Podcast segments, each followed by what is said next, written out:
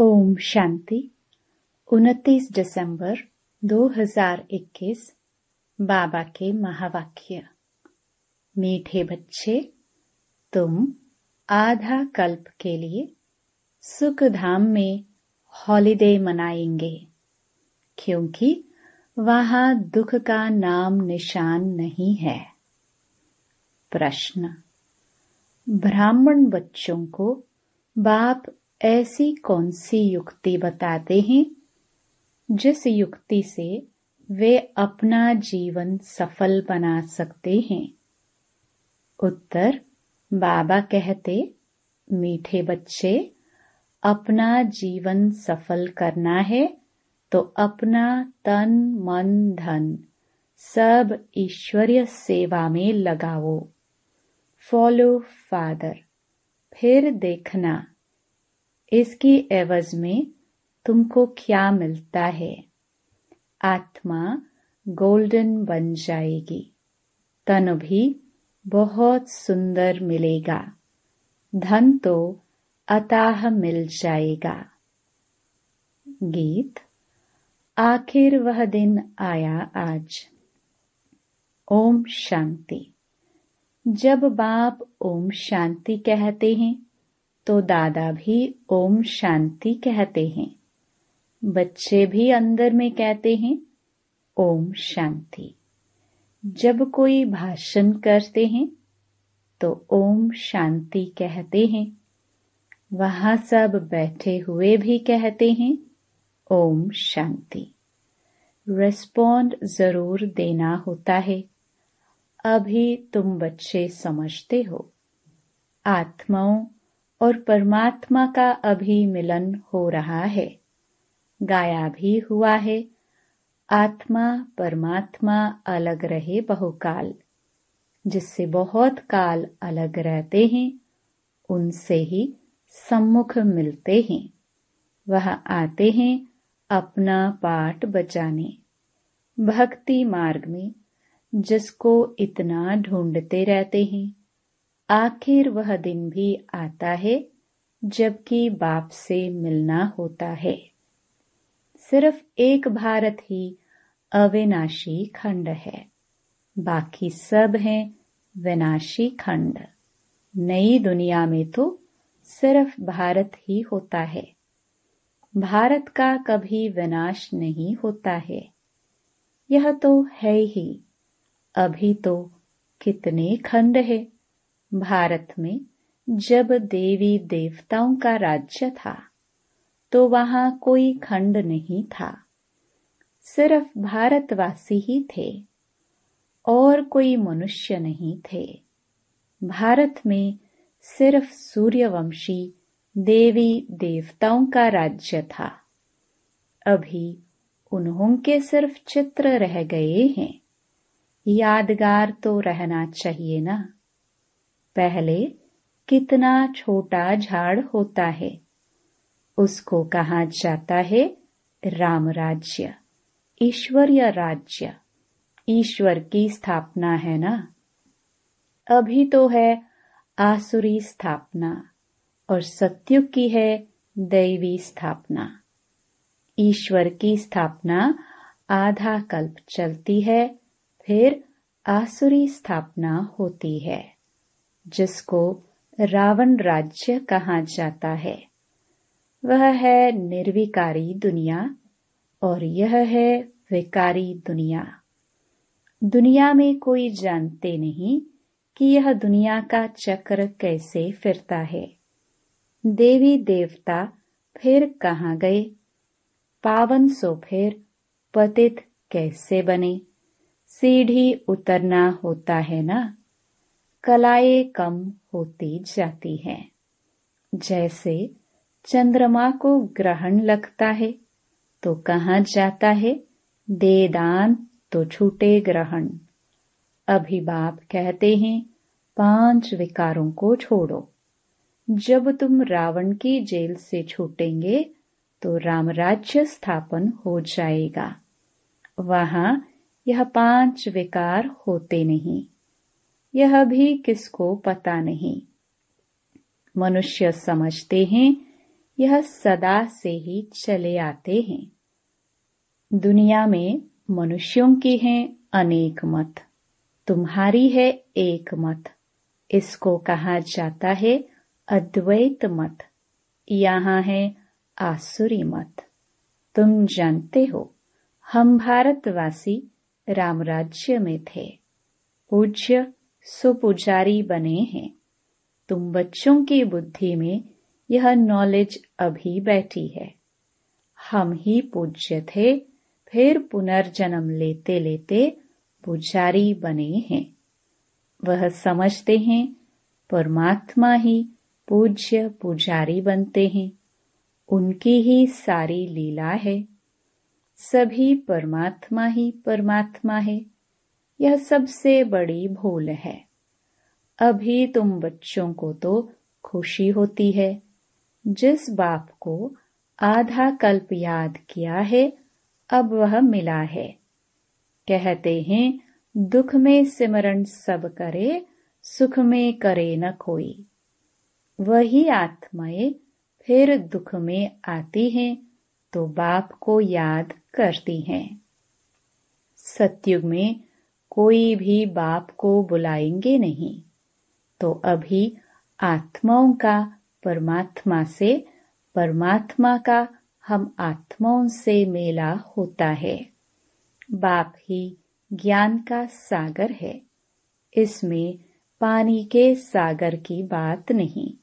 संगम पर देखो, कुंभ का कितना बड़ा मेला लगता है। अभी सच्चा सच्चा मेला तुम्हारा लगा हुआ है। सब तो इकट्ठे मिल नहीं सकते। कोई कहाँ से, कोई कहाँ से आते हैं। मेले पर कितने लाखों मनुष्य जाते हैं स्नान करने। जन्म जन्मांतर यह स्नान करते आए हैं। कहते हैं, यह मेला लगता ही रहता है। छोटा और बड़ा कुंभ भी कहते हैं। अब बाप तो एक ही बार आते हैं, पतितों को पावन बनाने। गंगा पतित पावनी है तो क्या यह ज्ञान सुनाएँगी? यहाँ तो पतित पावन बाप बैठ, सृष्टि के आदि मध्य अंत का ज्ञान सुनाते हैं। बच्चे जानते हैं, अभी दुनिया की हालत क्या है? विनाश तो बच्चों ने देखा है। अर्जुन तो यह ब्रह्मा ठहराना। यह तो है मनुष्य का रथ। यह बताते हैं, हमने विनाश भी देखा, अपनी राजधानी भी देखी, तब छोड़ा। घर आदि सब कुछ फट से छोड़ दिया। विनाश तो होना ही है। यह कोई नई बात नहीं है। यह है ईश्वरीय दरबार। इसमें कोई पतित को बैठना नहीं चाहिए। नहीं तो वह एकदम रसातल में चला जाएगा पतित बनने से। इसलिए पतित को आने का हुक्म ही नहीं है। ऐसे कोई कोई आ जाते हैं, समझते हैं इन्हों को क्या पता कि हम विकार में गए। यह बड़ी गंदी चीज़ है। विलायत में चार पाँच बच्चे पैदा करने वालों को इनाम मिलता है। सत्युग में तो एक ही बच्चा होता है। सो भी विकार की वहाँ बात नहीं। वहाँ तो रावण राज्य ही नहीं। वह है राम राज्य। कन्या शादी करती है तो कन्या को गुप्त रीति से बहुत कुछ देते हैं, जो किसको पता नहीं पड़ता। बाप भी कहते हैं, बच्चे, तुमको गुप्त दान देता हूँ। किसको पता पड़ता है क्या? हम क्या दे रहे हैं? यह है गुप्त। कोई समझ नहीं सकते कि यह बीके विश्व के मालिक बनेंगे। यह तुम अभी समझते हो। हम विश्व के मालिक थे। फिर चौरासी जन्म लेते हैं। हम कल्प कल्प बाबा से वर्षा लेते हैं। कहते हैं, बाबा, हम कल्प कल्प आपसे मिलते हैं। कल्प पहले भी मिले थे।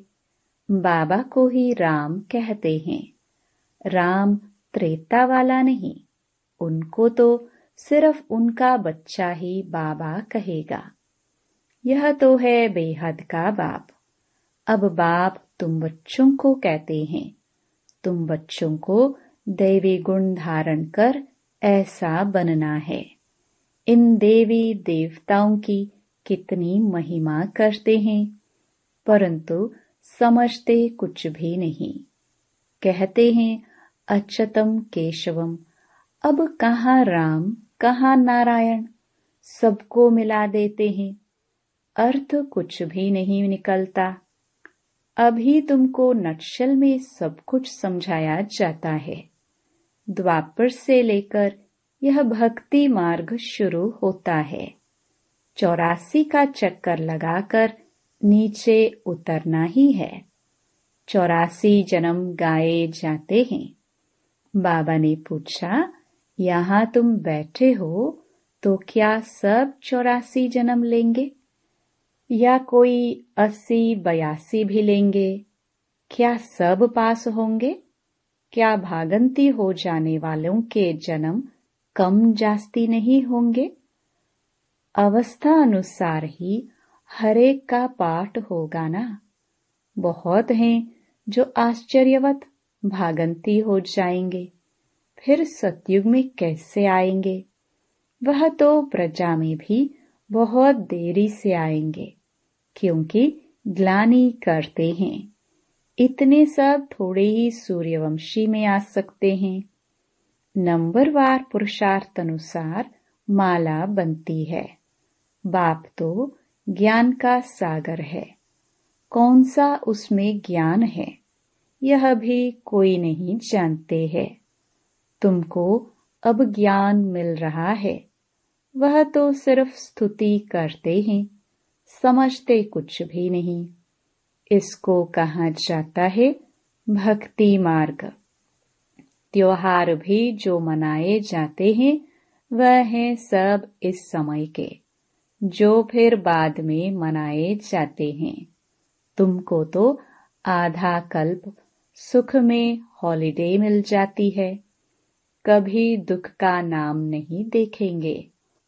हॉलिडे हो जाता है क्योंकि तुम पवित्र हो जाते हो ना? बाप समझाते हैं, तुम्हारा यह अंतिम जन्म है। जब रावण राज्य शुरू होता है, उसको मृत्युलोक कहा जाता है। मृत्युलोक मुर्दाबाद, अमर लोक जिंदाबाद होता है। सुख और दुख, राम और रावण का यह खेल है। राम द्वारा तुम राज्य पाते हो। रावण द्वारा तुम राज्य गवाते हो। बाप कहते हैं, तुम अपने जीवन को नहीं जानते हो, और कोई ऐसे कह न सके। बाप ही बतलाते हैं, वह तो चौरासी लाख कह देते हैं। फिर तो कल्प की आयु लाखों वर्ष हो जाती है। कुछ भी बुद्धि में नहीं आता, जो इन बातों को समझ सके। कल्प की आयु भी रोंग लिख दी है। यह शास्त्र आदि सब भक्ति मार्ग के हैं। तुम बच्चों को कितना सहज समझाया जाता है। आगे चलकर और अच्छी रीति समझाएँगे। जब कोई मरता है तो उस समय सिर्फ़ थोड़ा वैराग्य आता है। उसको कहा जाता है शमशानी वैराग्य। शमशान से बाहर निकल, मार्केट में गए तो खलास, जाकर मांस मदिरा खरीद करेंगे। तुम बच्चों को, इस समय है सारी पुरानी दुनिया से वैराग्य। बाबा समझाते हैं वैराग्य दो प्रकार का है। निवृत्ति मार्ग वालों का है, हद का वैराग्य। वह प्रवृत्ति मार्ग के लिए ज्ञान देंगे ही नहीं। दोनों पवित्र बनो, यह वह कह नहीं सकते। गीता वह सुना न सके। तुमको तो ज्ञान सागर से ज्ञान मिलता है। वह समझते भी हैं परंतु उनको डर रहता है। आगे चलकर मान लेंगे। बरोबर गीता कृष्ण ने नहीं सुनाई। अगर अब कहेंगे तो उनके सब फॉलोअर्स भाग जाएँगे। फट से कहेंगे, इनको बीके का जादू लगा है। अब बाप समझाते हैं, अगर देवता बनना है तो दैवी गुण धारण करो। मुख्य बात है पवित्रता की। यहाँ मनुष्यों का खान पान ही देखो, कितना आसुरी है। जन्म जन्मांतर की पापात्माएँ हैं। पुण्य आत्मा एक भी नहीं है। अभी तुम बन रहे हो। सतयुग में सब पुण्यात्माएँ होती हैं। वहाँ है ही श्रेष्ठाचारी पावन। यहाँ है भ्रष्टाचारी पतित। सतयुग में पाँच विकार होते नहीं। राम राज्य रावण राज्य में कितना फ़र्क पड़ जाता है। इनको तो रावण राज्य कहेंगे ना। पतित पावन एक ही गॉड फादर है। तुम जानते हो, वह हमारा बेहद का बाप है। बेहद के बाप रचयिता को रचना याद करती है। बाबा ने समझाया है, सत्युग में है एक बाप, फिर होते हैं दो बाप, लौकिक और पारलौकिक। तुमको हैं तीन बाप, लौकिक, पारलौकिक, अलौकिक। भक्ति मार्ग में लौकिक बाप होते भी पारलौकिक बाप को याद करते हैं। यहाँ तो यह वंडरफुल है। बाप और दादा दोनों बैठे हैं। यह भी तुम बच्चे जानते हो। फिर घड़ी घड़ी भूल जाते हो। प्रजापिता ब्रह्मा तो गाया हुआ है ना? यह अभी ही मिलता है। प्रजापिता ब्रह्मा है साकार। वह है निराकार। निराकार और साकार दोनों इकट्ठे हैं। दोनों का हाईएस्ट पोजीशन है। इनसे बड़ा कोई होता नहीं और कितना साधारण रीति बैठे हैं। पढ़ाई भी कितनी सहज है बच्चों के लिए।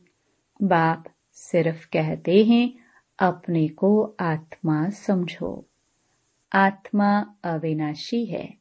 यह देह विनाशी है। एक शरीर से आत्मा निकल जाकर दूसरा शरीर लेती है। तुमको रोने की दरकार नहीं।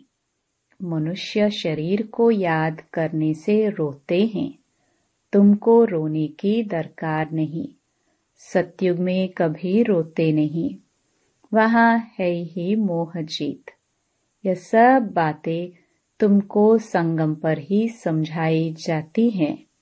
तुमको यह लक्ष्मी नारायण का चित्र देखकर बहुत खुशी होनी चाहिए। इसलिए बाप ने कहा है, यह लक्ष्मी नारायण त्रिमूर्ति का बैज व मेडल जेब में डाल दो। घड़ी घड़ी पॉकेट से निकाल कर देखो। ओहो, हम तो यह बनने वाले हैं। बहुत खुशी होगी। औरों को भी दिखाकर खुश करो कि हम यह बन रहे हैं। देखने से खुशी होगी। मैं तो शिव बाबा का बच्चा हूँ। मुझे किस बात की क्या परवाह करनी है? कुछ घाटा पड़ा सो क्या? हम तो भविष्य 21 जन्मों के लिए पदम पति बनते हैं। देखो, बाबा ने सब कुछ दे दिया, फिर फ़ायदे में है या घाटे में है। बाबा अब सम्मुख समझा रहे हैं। तुम्हारा यह धन, दौलत सब कुछ मिट्टी में मिल जाने वाला है। अपना जीवन सफल करना है तो अपना तन, मन, धन इसमें लगाओ, फिर इनके एवज में देखो तुमको क्या मिलता है।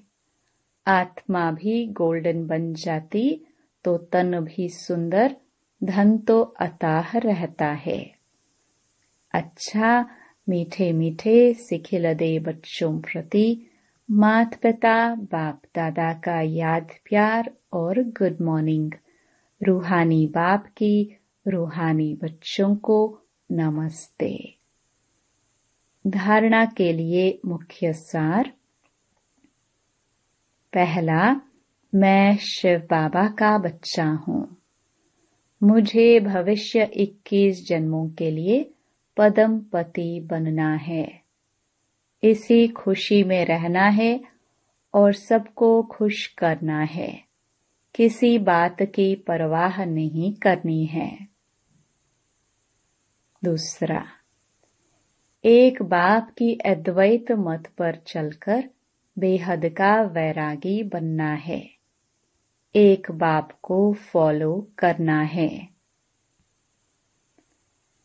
वरदान, रूहाब और रहम के गुण द्वारा विश्व नवनिर्माण करने वाले विश्व कल्याणकारी भव। विश्व कल्याणकारी बनने के लिए मुख्य दो धारणाएँ आवश्यक हैं, एक ईश्वरीय रुहाब और दूसरा रहम। अगर रुहाब और रहम दोनों साथ साथ और समान है तो रूहानियत की स्टेज बन जाती है।